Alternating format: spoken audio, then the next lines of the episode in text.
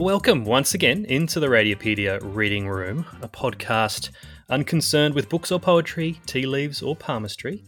It is a radiology podcast. My name is Andrew Dixon, and joining me, he's a complex frequency function, to say the very least. It's my co host, Frank Gaillard. Hello, Andrew. Is today about physics? Because I absolutely love a good Fourier transform. Uh, it is about physics, mate. So it's, it's going to be very exciting for you. Uh, yeah, we've got an episode which is an interview with medical imaging physicist, a proper PhD doctor, Zoe Brady. Not like us. Yeah, Zoe works at the Alfred Hospital in Melbourne and actually started at exactly the same time as me. Feels like yesterday, but it was actually 15 years ago uh, which is depressing. Hmm. so she's been revolutionary in growing the field of medical imaging physics in Australia. And so I thought it would be great to have her on for a chat. But instead of me interviewing her, I decided to enlist someone who actually knows a lot more about physics. And so that person is Matt Skalski, actually. Oh, excellent. Yeah, so Matt's an MSK radiologist, um, but he's been teaching an imaging physics course in the US for many years. So I paired Matt and Zoe together for this episode. I gave Matt a few little leads on what to talk about, and uh, I warned Zoe that Matt can go a little bit rogue. but otherwise, yes, I just uh, left it to them, and now we all get uh, the benefit of, of listening to their chat. Now, before we do that, though, if we're going to talk about mm-hmm. physics, can we just talk briefly about the Starship launch? Oh, yeah. Did you follow that at all? the day after, not not actually in the middle of the night. Oh no no no! That's not how you do it. what did you do? So it was about uh, midnight, I think, local time that it took up, and I had um, I spoke to my two boys who are twelve and ten, and asked them if they wanted to be woken up for the launch. Mm-hmm. And uh, we had a very long discussion about this because the previous time that I asked them if they wanted to be woken up for something, it was the last race of the Formula One two years ago, the one that ended with Hamilton losing by one point and it was all a debacle. Mm-hmm. And um, they said, Yes, please wake me up. And so at 2 a.m. or whatever it was, I went up to them and I sort of nudged them awake. And both of them were like, Oh, I don't want to go. I just want to sleep. no. And then the next morning, they didn't remember the conversation and they were absolutely livid uh, yeah, that yeah, I had let them sleep in. So this time it was like, do you really want me to wake you up regardless of what you say? And they're like, yeah, yeah, yeah. and so at midnight, I'm there shaking them awake, and they're yeah. like, I don't want to get up. And it's like, no, God damn it, you're getting up. We're watching. I've got, this. I've got informed consent from previous you. That's right. so uh, we got up all in our jammies, sitting on the couch, and uh, it was very impressive. I mean, it's a big rocket. It's the the, the biggest rocket, and unfortunately, it was not only did it explode or didn't, but the even the explosion was not as big as I kind of thought it might hey. be, and I think that's because methane burns so much cleaner than kerosene or other rocket fuels because it was just like a bit of a, a, a cloud of like steam. But didn't it explode the whole of the rocket? Yeah, th- they actually terminated it because um, the the problem was actually the rocket worked fine, probably, but the rocket engines blew apart the concrete at the base, and right. chunks of concrete destroyed three or four of the engines before they even started. Uh. And so, uh, in fact, it's sort of a stage zero failure. The shape of the rocket is interesting. I think they went for a little bit of style over the actual aerodynamics. Is that right? Yeah, yeah. Musk said that um, there's that Borat movie, I think, where he's talking about rockets having to be pointy. Yeah, yeah and. Uh, apparently Musk said, "Oh, let's make it pointier than it is." and did you know that um, it was called the Starship now, but originally it was called BFR, which officially yes. stood for Big Falcon Rocket, but unofficially, I think everybody called it the uh, the Big Effing Rocket. Um, they changed that in in 2018. Yeah, I look. I'm uh, I'm a bit conflicted about all of this because many people despise Musk to the mm. point mm. that they won't buy a Tesla because you know it's associated with him, and others are absolute fanboys. I'm kind of uh, I don't know. I'm very ambivalent. He's definitely like had some amazing impact in multiple industries. Yeah, more than I mean, it's hard to point to someone else who's had as much of an impact in more than one area. But then he comes across with some just pretty reprehensible sort of positions or statements, and and I don't really know how to feel about it. There's a bit of a Doctor Evil vibe going on isn't it? sometimes. Maybe. I don't know. But yeah, he he skates a he skates a line, doesn't he? Yeah, as someone who is uh, tormented internally by the ethics of consuming meat, how do you go with the ethics of rocket launches and and space travel? I have no problem at all. Oh, really? None. I think you could make arguments, and some people do, about you know this money could be better spent locally on Earth problems, etc. Uh, and although I don't even agree with that position, really, given how many stupid things we spend more money on, um, I think the big difference is that the return on investment when we have a really mature, viable, economically you know sustainable space industry is is enormous, and the amount of wealth and the amount of downstream benefits to humanity when we get a good spacefaring industry, uh, I think uh, are worth going hell for leather now, even if you could make arguments about the use of funds right now. So no problem at all. Huge fanboy of span uh, space industry generally. Yeah, I think you're just very excited by the idea of sending rockets. Yeah, yeah, exactly. but the planet that we live on is probably far more important than any other planet and getting to that planet and starting a colony. Uh, hmm. I love to see a rocket take off and explode, but I, I, would love to see some of this energy and resources being put more into protecting our own planet. That's just me, maybe. Oh, I think this could be another episode. Maybe we need a different podcast. well, I think it's time we uh, we fire up the old boosters and, and launch into this episode, Gaillard. So let's listen into Matt Skalski chatting with medical physicist Zoe Brady, and then we'll be back for another chat after that. Hey,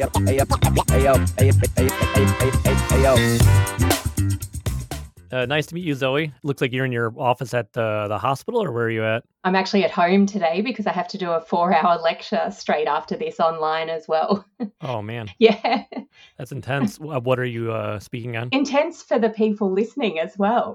yeah, that's true. I'm actually speaking to our radiology registrars, so radiologists in training, um, mm-hmm. and I'm giving them their physics lecture on CT, which they're okay. going to be examined on in less than a month how much do you go into like a history? Like, do you talk about first versus second generation, third generation scanners up to fourth? Well, I go into four hours worth.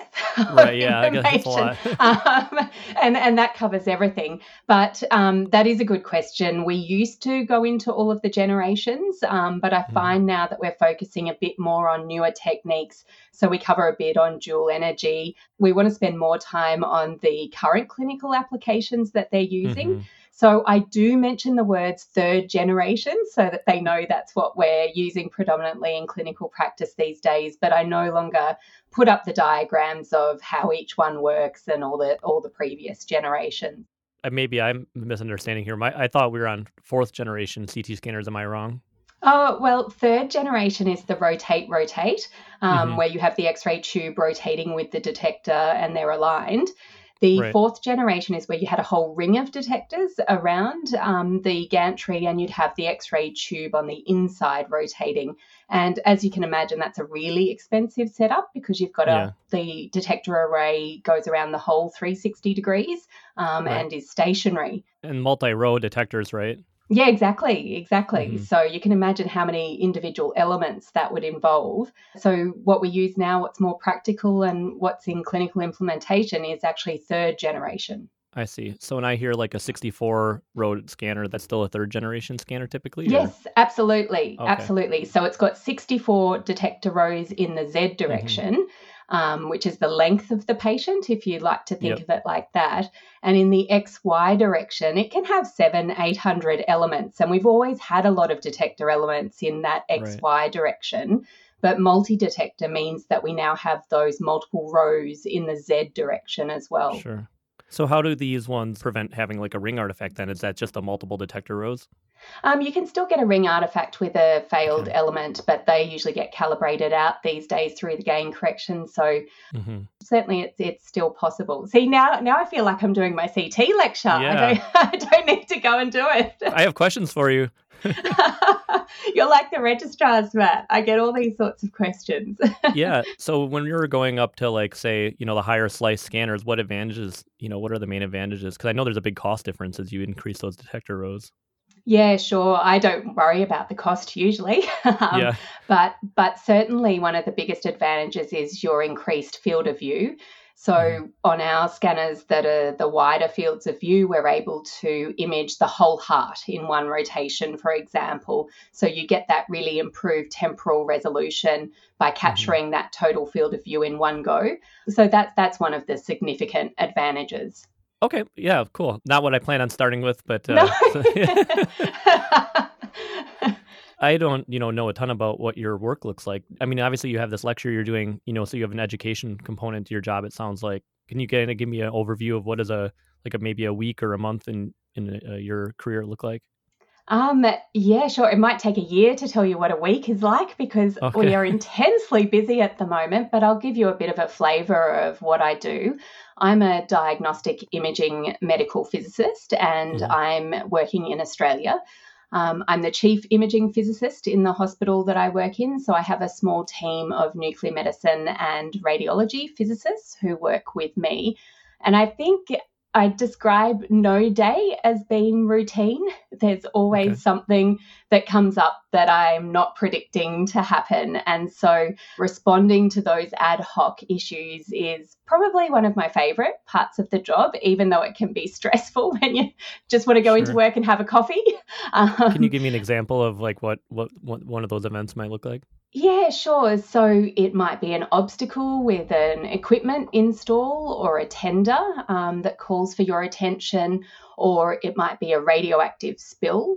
So sometimes those spills are in the course of clinical work, but other times they can be challenging situations. Like I've had a sewer leak that's gone out onto the front street um, in front of the hospital where we have trams running. So, quite oh, a yeah. complicated situation and not something that I was expecting. And of course, occurs out of hours. are you on call then?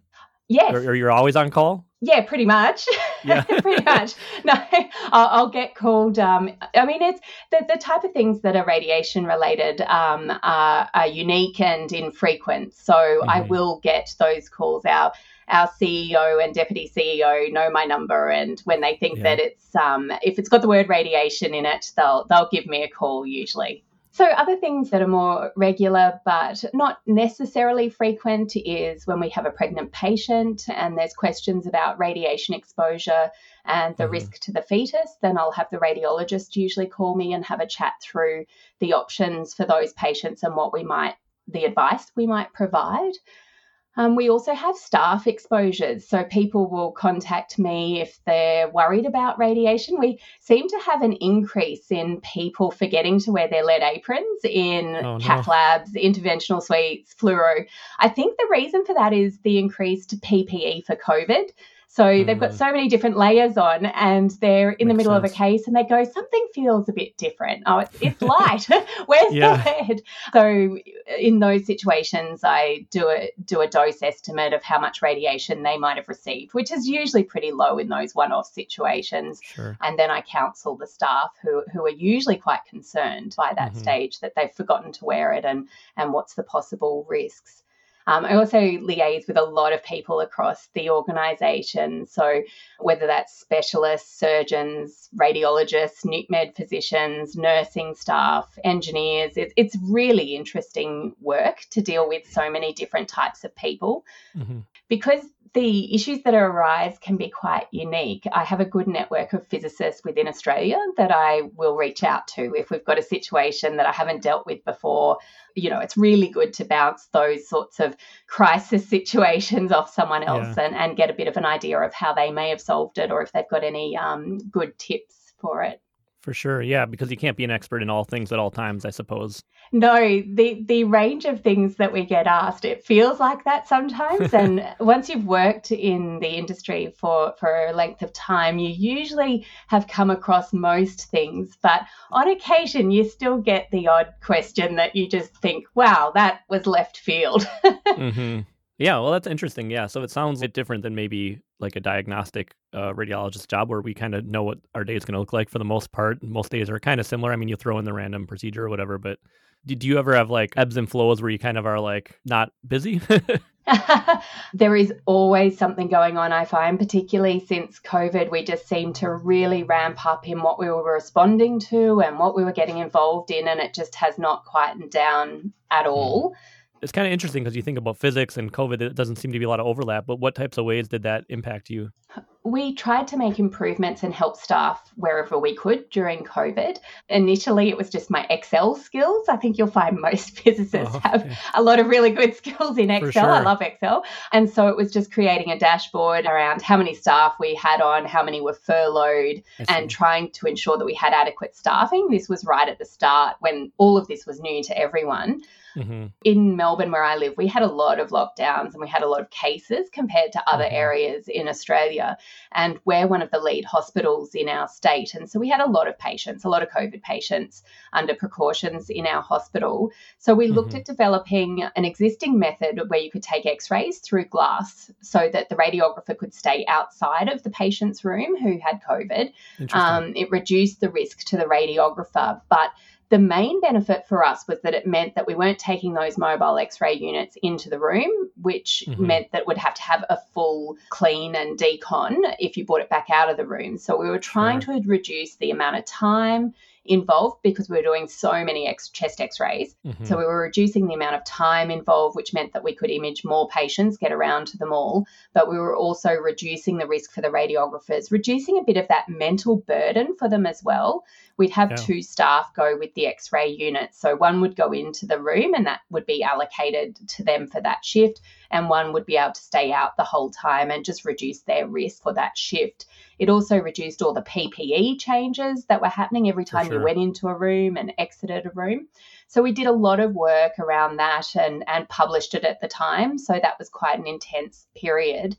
And then mm-hmm. um, because of our physics skills in, I guess, everything to do with the electromagnetic spectrum, I got mm-hmm. very involved in UVC and in room decontamination. We've got some towers at the Alfred that we were just starting to deploy for in room decontamination when COVID started. And mm-hmm. interestingly, we had this issue at the start of the pandemic, probably not well publicized um, publicly, but there were not enough N95 masks in mm-hmm. the state. And so I was commissioned to look at setting up a UVC laundry, basically, where mm. we would take N95 masks, decontaminate them, and then return them to the users in the mm-hmm. situation where masks were in short supply. Luckily, we never had to implement it, but I did a lot of hours on the UVC machine trying to set up this laundry. Yeah, that's kind of interesting because it's a situation you hope you never have to employ, but then when you never do it, then you feel like all that time was wasted. I've had projects like that. All, all that time. I know. I know way too much about UVC, although right. it was interesting to play around with something that wasn't ionizing radiation. yeah. What does like a academic career look like as a medical physicist? I suppose that exists there's definitely some research labs. They tend to be more radiation oncology physics based. Um, mm-hmm. There are a couple around Australia, but in in my field, we tend to be um, 100% clinical physicists. Mm-hmm. However, I've had a real interest in research and we are a teaching hospital. So I'm certainly encouraged to make time for research. You know, it's the perfect environment for it because we've got high end technology, we have high patient throughput, we've got really interesting applications. We're quite an innovative hospital as well. So at the moment, the type of work that I'm looking at is cumulative imaging doses, particularly from CT and some of our interventional work for, for our mm-hmm. patients who return and have a lot of CT scans. I'm also looking at the clinical validation for AI CT reconstruction techniques. Mm-hmm. We often get these really fancy new things on our equipment. So, in this case, it was an AI based reconstruction technique on our CT scanners. And the question is well, do you just switch it on? Or do you do some sort of validation before you implement it clinically? And so yeah. we came up with how we were going to do that, worked with the radiologists and the radiographers in that area to assess some images that were reconstructed mm-hmm. in different ways and decide how we were going to implement it and what the challenges might be.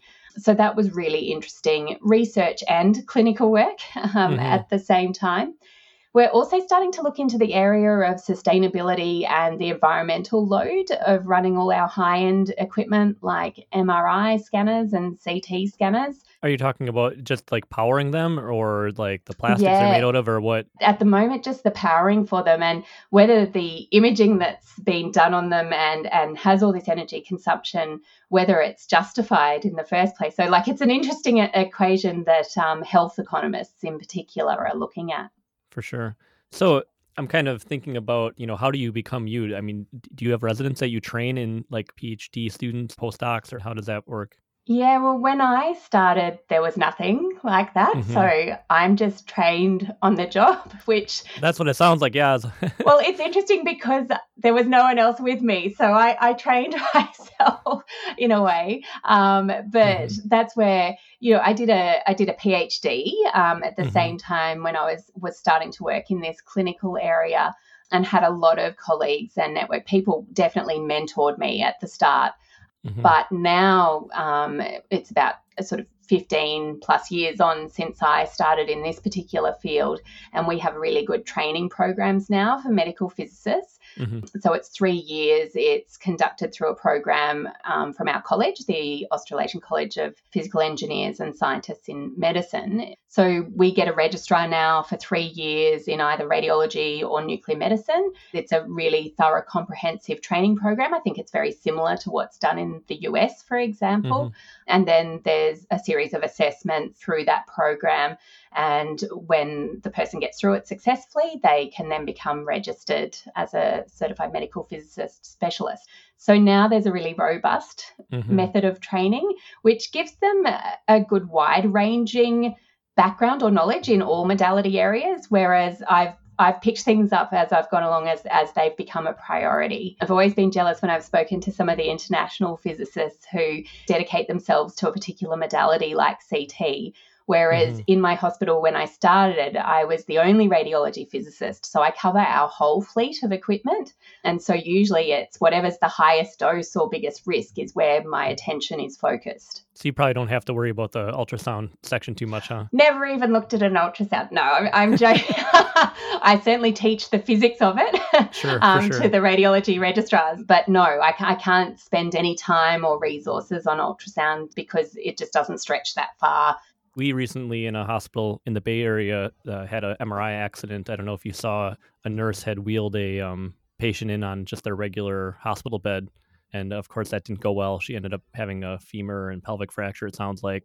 So, what type of MRI safety training do you do at your institution? Interestingly, in Australia, we have just set up a MR safety expert course, mm-hmm. again through the Physics College. And so we're trying to move towards having that structure and that framework around the MR safety. We have a committee which we've actually called um, the SMAC committee. It's the mm-hmm. Safety of MR Advisory Committee. So we've had that in place for two years now, and I facilitate that meeting, and it's really good. It's got our MR radiologists and our MR radiographers and our physics team on that meeting, and we review all the safety issues around MR. So we're looking through all our incidents and near misses. One of our big problems is where requesters don't indicate implant contraindications mm-hmm. on the request form. So they'll tick no, the patient doesn't have a pacemaker when they do. Mm-hmm. So we're trying to do a lot to address that at the moment, actually. And it's interesting because for us, it's a lot of internal referrers where that occurs. And they are under the assumption that oh, well, you already know about that pacemaker in radiology, so we didn't think we had to tick it again. So it's little mm-hmm. things like that where not all of that information may necessarily be there for that request and how important it is every single time to mm-hmm. indicate it. We'd like more sort of foolproof, fail-safe systems um, in our electronic requesting system, but at the moment that hasn't been possible. So we're really focusing on educating why we need to know every time. And certainly, just that oversight of the SMAC committee has been a way of recognizing how many near misses we might have mm-hmm. and that we do need a concerted effort to continue to address those. Do other staff outside of imaging get any MRI safety education like nurses? Because, like in this case, I think the MR tech had wandered off go to the bathroom or something. Yeah, I can't think of a situation where we'd never have the MR radiographer there. And luckily, we've got a couple of scanners that are joined joint control rooms. So we've always got mm-hmm. a lot of staff floating around. Anyone mm-hmm. in that area needs to fill in a consent form as well, which is where we then explain all the risks and they watch a safety video as well. So if they come into that MR area in any way, then then they will have been advised of those risks and, and have to fill in a checklist and a form. Um, sure. I also, as radiation safety officer across the hospital, I present a lot of talks on ionizing radiation safety. So I mm-hmm. always throw in a little bit about MR because people often get it confused, but I right. also find it an opportunity where I can just flag it. And that includes the cleaning staff as well. Right. So I do try to address it whenever I can, just so that they've got a bit of awareness. But then when mm-hmm. they enter that MR environment, the MR radiographers are responsible for that safety training and the consent forms. Yeah, I don't know what the with whether the breakdown was it it wasn't my institution but um... it sounds terrible but i might look it up because especially modern day incidents which help remind people mm-hmm. that there is a safety risk here this does happen yeah i, I think i retweeted it so uh, last week or something you should be able to find it okay thanks Andrew was telling me that you uh, guys started a mobile CT unit at your institution. You've done a lot of work with that. Yeah, we've, we've actually got mobile MR and mobile oh. CT now. Um, they're interesting modalities. We've put both machines into our intensive care unit, so they're only um, restricted to that area. We don't use them hospital wide. Mm-hmm. It's interesting. The MR was much easier to install, oh, I felt relatively for me, um, yeah. in terms of safety risks. I, I, mean, there are some safety risks, but it's a pretty small device mm-hmm. and was a bit easier to implement. But Interestingly, I'm finding that the sort of clinical use of it is a bit slower to eventuate. Um, it's mm-hmm. it's more applicable to doing sort of routine non-contrast brain scans. We're looking at a body of work with that one for our ECMO patients. The ICU specialists would really like to use use it for those patients, but they have a lot more metal risk um, because mm-hmm. they've got mm-hmm. so many devices attached to them. So we are looking at the safety implications of that. And actually, it's not so much the patient, but as as the scanner gets wheeled into the room, the actual ECMO device itself and whether the impellers within that device are affected by the magnetic field. Um, mm-hmm. So that's that's one of the research areas that we're looking into at the moment. But with the mobile CT, it, it's just a whole different kettle of fish in terms of satisfying the regulatory requirements and ensuring mm-hmm. that staff and patients are safe. And really, when you think about it, CT scanners, as we know them, are typically fixed and used in a room that's really easy to shield with lead. So, For how sure. do you have this situation where you have a mobile CT and everyone can now just stand around it. It's it's mm-hmm. not as simple as that. So how do we achieve that same level of shielding and safety that we can when we can shield the walls in a fixed CT scanner?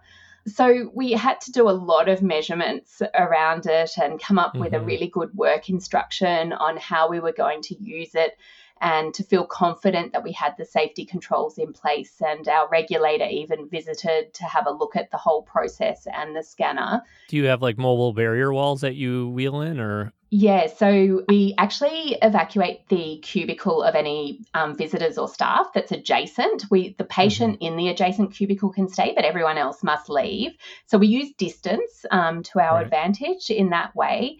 And then the corridor immediately outside the cubicle where the mobile CT scan is happening, that corridor needs to be emptied. And it's only a meter or so, and people just need mm-hmm. to stand back. And the radiographer controls that. And the radiographer stands behind a mobile lead shield. So we have okay. that in place. They're the ones up close. Mm-hmm in Australia, these CT scanners also have lead curtains on the actual CT scanner itself. Okay. It's a bit hard to close them in around these patients tightly because they've got quite a bit of tubing and different things coming off them. But mm-hmm. we, we ensure that those are closed as much as possible as well to reduce that radiation scatter to the adjacent areas. So we ended up doing what we call area monitoring after we um, clinically installed this CT scanner. And the results are really very rewarding because they're exactly as I've calculated, where Oh, we nice. expected to get some radiation, where we're doing all our QA work and daily calibrations. We had decided to shield just one wall there, and it turns out that that was that was warranted. So we did get a measurement there on the other side of the wall where we've put the shielding in. We've got zero radiation, and that's where we've got a patient who in a patient cubicle. Mhm. Um, so we're really satisfied with how it's been implemented to date. It's getting a lot of good use. It's similar to the mobile MR in the sense that it's for head scanning as well. Um, but Right. ICU doctors seem to really like it. The radiologists think the image quality is good. We we actually, um, I think we've had one repeat scan because it was undiagnostic okay. but otherwise they've been really happy with that image quality. And it's funny, the, the main problem we've had is where the floor in the ICU cubicle is not flat and the CT scanner wobbles. So it's different from your usual CT scanner where the patient moves, the patient bed slides through the gantry. In the mobile CT scanner, the scanner moves over the patient and rolls over the patient. So Hmm. where we have an uneven floor, which you can't even see yourself, the scanner starts to wobble as it's Yeah. taking the image, and you get this terrible motion artifact through the oh, images, Oh, and you have to have to repeat. So that's been one of the differences. This is uh, a going to be a, a really ignorant question, but is there any role for like leaded paint in in that? It's not enough lead. It's probably not enough. The wall that the wall that we put it in, um, where we put some lead in, was about a mil thick of lead. Okay. I think paint would be. I, I don't know what thickness too many do you think coats. Paint would be. yeah, you might be there a while painting layer Yeah. after layer. The lead curtains that we've got on um, that come with the scanner, uh, one one set is 0.5 mil thick, and one set's I think about 0.2 mil thick. okay. So that sort of gives you an idea of, of the type of lead shielding that we're using on them. The mobile MR is kind of interesting. I I've seen some um, mobile MR units for like extremities for like orthopedic clinics. I- Mm-hmm. Suppose that your unit that you guys are using is you said is more more for brain and head stuff. Yeah, I think it can be used for pediatrics as well, but we're an adult hospital, so for, Mhm. for us, it's really the the head scanning that it's that it's found application for. What's the um field strength on that? Yeah, I knew you were about to ask me that, and I don't know off the top of my head. I, I have a I have a feeling, but I don't want to give you the wrong answer. So, Okay. um, it- but it is much lower. It is much Yeah. much lower. But the image quality my understanding from the radiologists, and i you know i have to preface this i'm, I'm not a clinician i'm not a radiologist is Mhm. that it's for routine scans so you might already have prior imaging available for the patient um, so it's certainly not applicable in every circumstance but if you're doing routine non-contrast scans they find it quite acceptable Awesome. I, I don't know uh, how much you want to dive into this, but I was kind of thinking about like you know if you're looking to the future, you know things you expect that might be coming down the pipeline that you are going to have to deal with. Like I know I've heard some uh, things about like slot scanning radiography being a new low dose technique, uh, and you know all the dentists and stuff are getting into cone beam CTs, and that might expand to wider usage. Do you have any opinion on those technologies? Yeah, um, sure. I, I had to look up the slot scan radiography. Um, I guess in your area, you do a lot of bone imaging, don't you? So Mhm. it, it looks very relevant. It's not something that we're looking at implementing yet, although there's some tomosynthesis options on some of our newer X ray units, and I think they're they're sort of along that direction as well. Cone beam CT, definitely, we're seeing it everywhere. Um, we don't have a lot of dental applications at the hospital I'm in, but 3D spins, which is cone beam CT on our angio or interventional units, is getting a lot more use, particularly in all the neuro work being done Mhm. there. So I think, you know, we'll definitely see that be more widespread. We're asking all the time by orthopedic for these sort of 3D spins in the theatre area as well. Um, and there's certainly some devices that are capable of doing that now. I think that really talk of the town at the moment is probably photon counting CT. I think we've got our first scanner in Australia that can do that. We don't have that yet at um, our hospital, but I think that that will be a really interesting development and we'll see a lot more of those commercially. Can you explain that a little bit? Some clinical applications. if you think of dual energy CT at the moment and some of the applications in being able to identify different things like gout, like if you see mm-hmm. those sort of color maps. So, if we can look at the exact energy of the photons, it allows us to discriminate a lot more in the mm-hmm. imaging. So, there will be a lot of applications if we can actually, or they can do it already, um, mm-hmm. record the energy of the photon that's exiting the body. And there's a lot of publications coming out around that already. And the other area is just the whole body PET CT. So there's a couple of these in Australia. We'll probably look at installing one as well, just getting that whole body acquisition because the field of view is so large. I mean, mm-hmm. there's just huge benefits for that. And I think sure. that there's also interesting dynamic imaging that can be done as a result. Um, and so I think that we'll see a lot of change in that area um, with that technology. Yeah. When you're teaching physics to the residents and or registrars and stuff, what do you find to be like the topics people struggle with the most? I assume probably the MR physics, like talking about phase encoding and stuff, can always confuse people they absolutely tear their hair out when they get to MR originally we start off with all the x-ray physics and CT and they feel like it's so foreign when they just start but then they get a really good feel for it and you can throw phrases at them like half value layer or beam quality and they don't get scared mm-hmm. anymore and then yeah. um, you, then you delve into MR and they say what is this this is just so foreign um, and mm-hmm. so I mm-hmm. think that MR is the one that usually scares them the most and and feels like the steepest learning curve. I mean, we do ultrasound and nuclear medicine is usually a little bit challenging for them as mm-hmm. well, but we probably spend the most time on x ray physics and a lot of radiation safety. Yeah. There's been this push towards, you know, not using gonadal shielding in these things. Do you mm. have an opinion on that? Yeah, I think that culturally in Australia, we've probably already made the shift without formalising it in policy per se. And I know mm-hmm. there's probably a different discussion happening in your part of the world, and it's, it's a bigger cultural shift and harder to accept.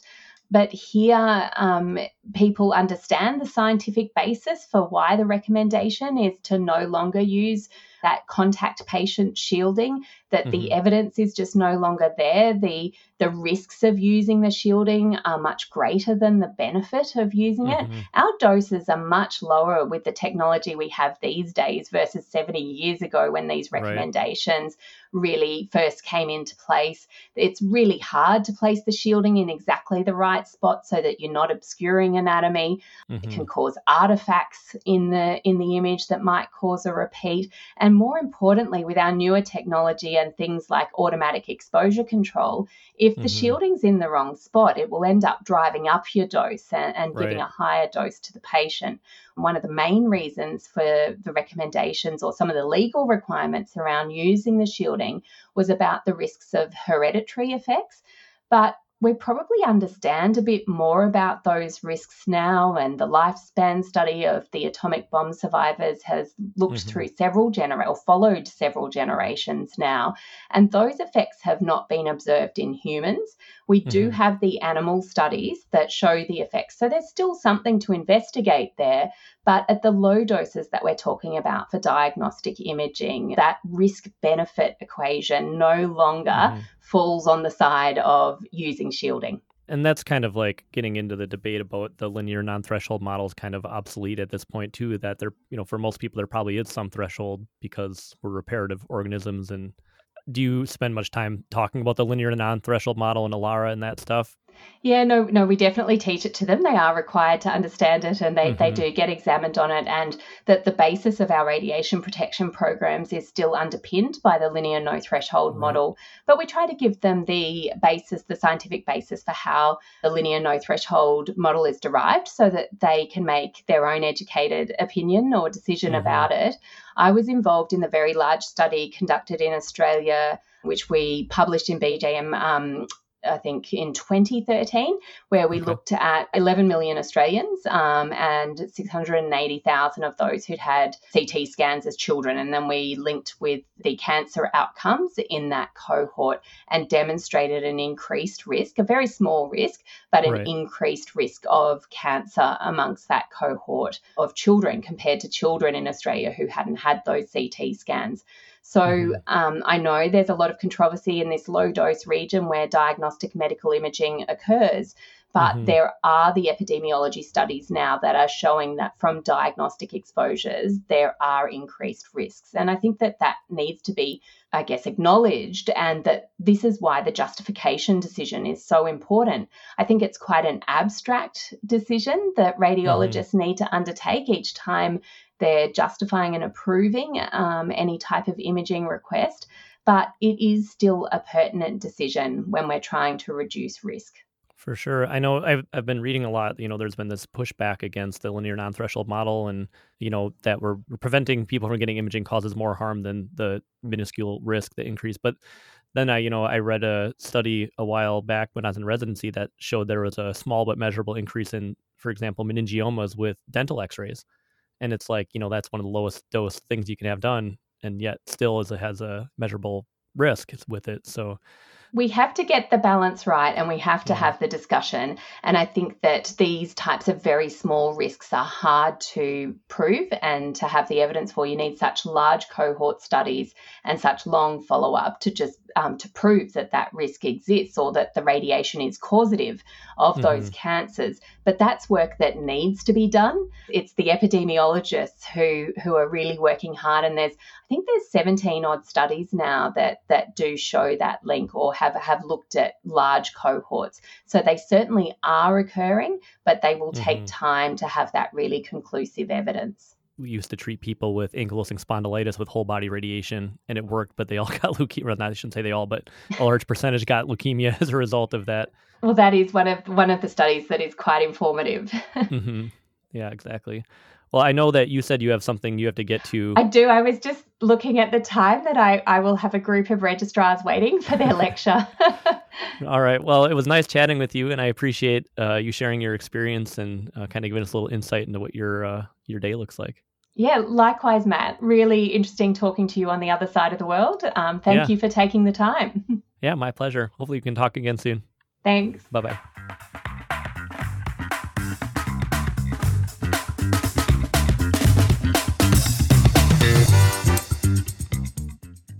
Awesome work there by Zoe. She seemed to handle Skalski's diversions quite well, even e- even the leaded paint. well, and the meningioma.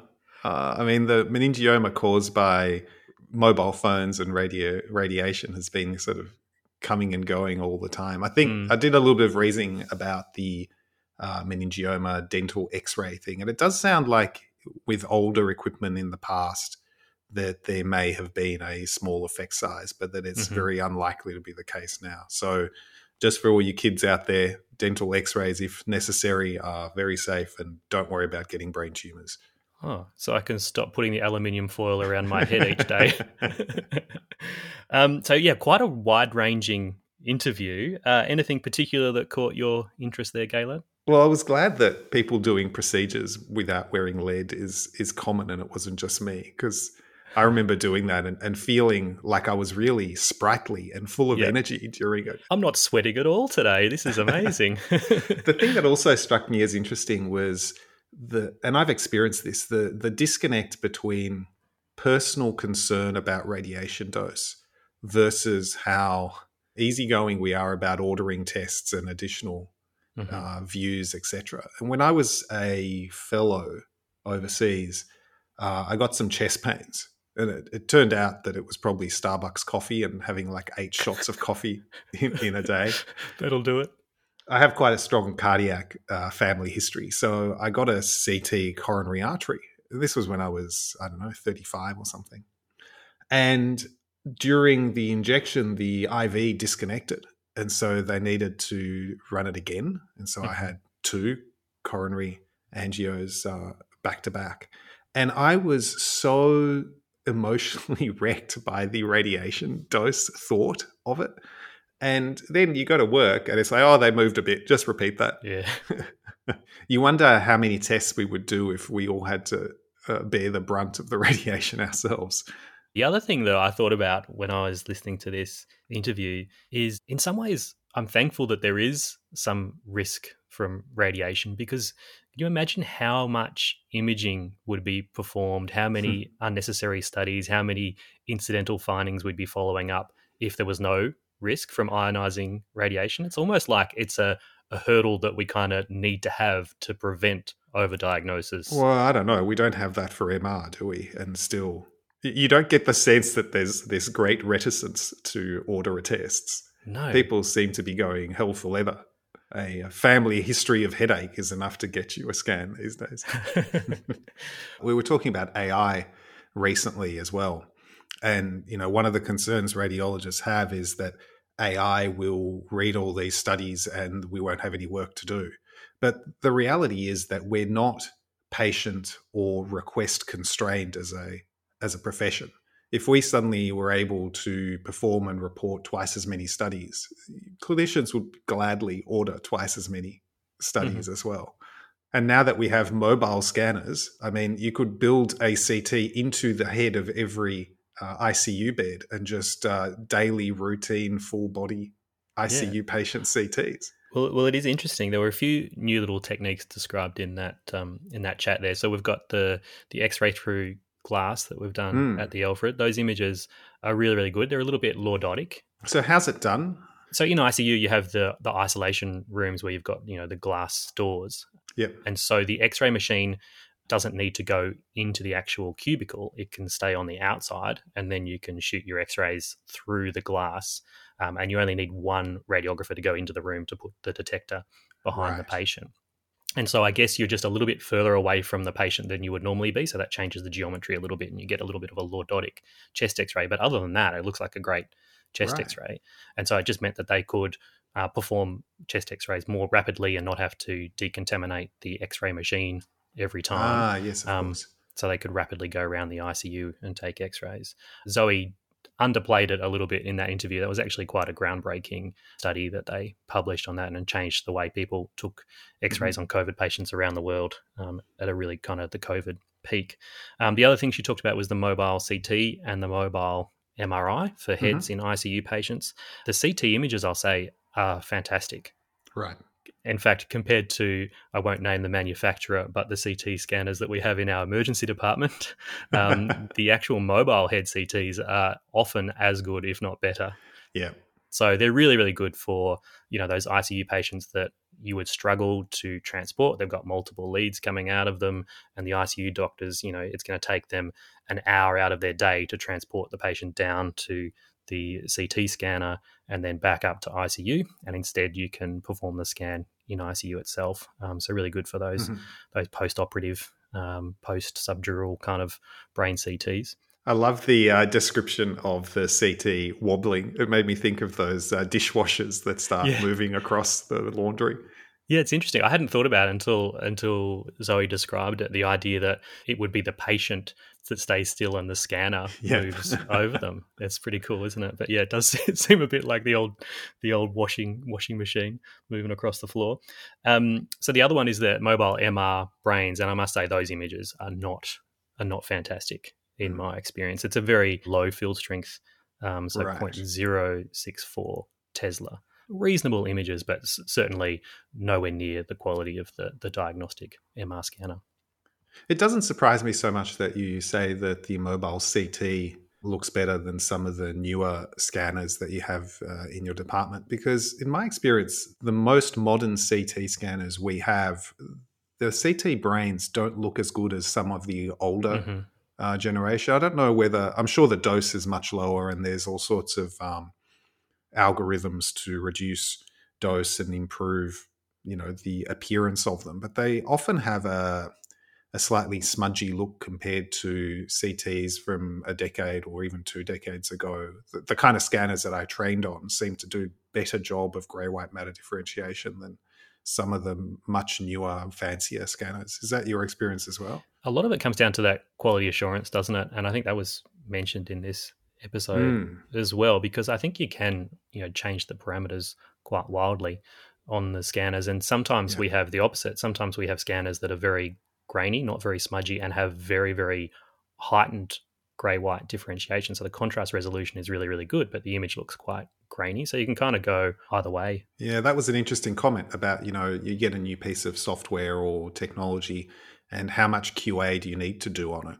And uh, do you just sort of switch it on? Because there's lots of equipment that you don't do QA on, that you just trust works as it's meant to. But when it comes to imaging, especially CT and MR, where it's not just out of the box plug and play, uh, you have to massage them to get them to what you want them to look like. And I'm not sure whether that's because every department has its own way that they want images to look slightly, or whether they're just not yet to the point of just turning them on.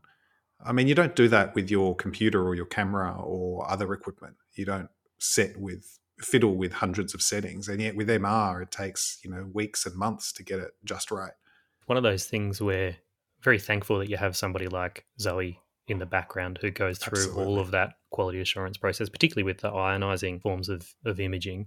I'm sure there are places that, that don't have Mm. that kind of support. probably most. So So we had, uh, as an aside, we, we've recently had to uh, move all of our MR scanners, or we're in the process of moving them all because um, they've built a railway under the Oh, yeah. road outside our hospital, and uh, everything got approved, and the tunnels were built, and the everything was happening until someone realised that a hundred tons of metal moving quickly 30 meters away from MR scanners is going to cause a problem. And uh, despite trying to find solutions with active shielding, etc., the only solution that's viable is to move our entire MR department. So it's Oh, been wow.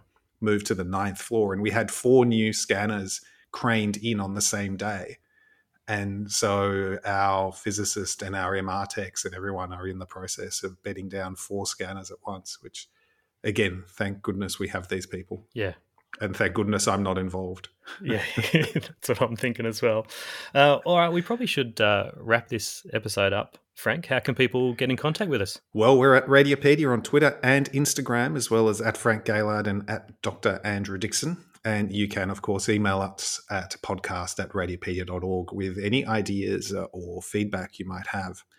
And if you want to help support Radiopaedia, then you can become a paid supporter via the website or purchase an all access pass to our online course. And of course, that includes our upcoming conference in uh, July. So, doing that, not only do you get access to all of this material, but you also help us give the conference and all our courses away to free to everyone in low and middle income countries. We've got lots and lots of lectures coming in at the moment from our international speakers for the event, workshops, panel discussions. It's going to be an amazing event, plus a cocktail of a day each day. There is, and I'm currently editing my wife's talk on uh, MR of placental accreta spectrum disorder. So, learning lots about placenta, which is I'm sure you're finding that very useful information. And what else can people do, Frank? And don't forget that you can also help us out by leaving a five star, no less, five star. If you can click six stars, do it, review in the podcast app of your choosing. Awesome. Well, uh, let's get out of here, Gaillard. We mentioned Elon, we mentioned SpaceX, so I think we can officially give ourselves a blue tick for this episode. uh, let me do the sign off. So we'll catch you all again sometime soon in the reading room. Stay rad. See you next week, mate. Bye bye.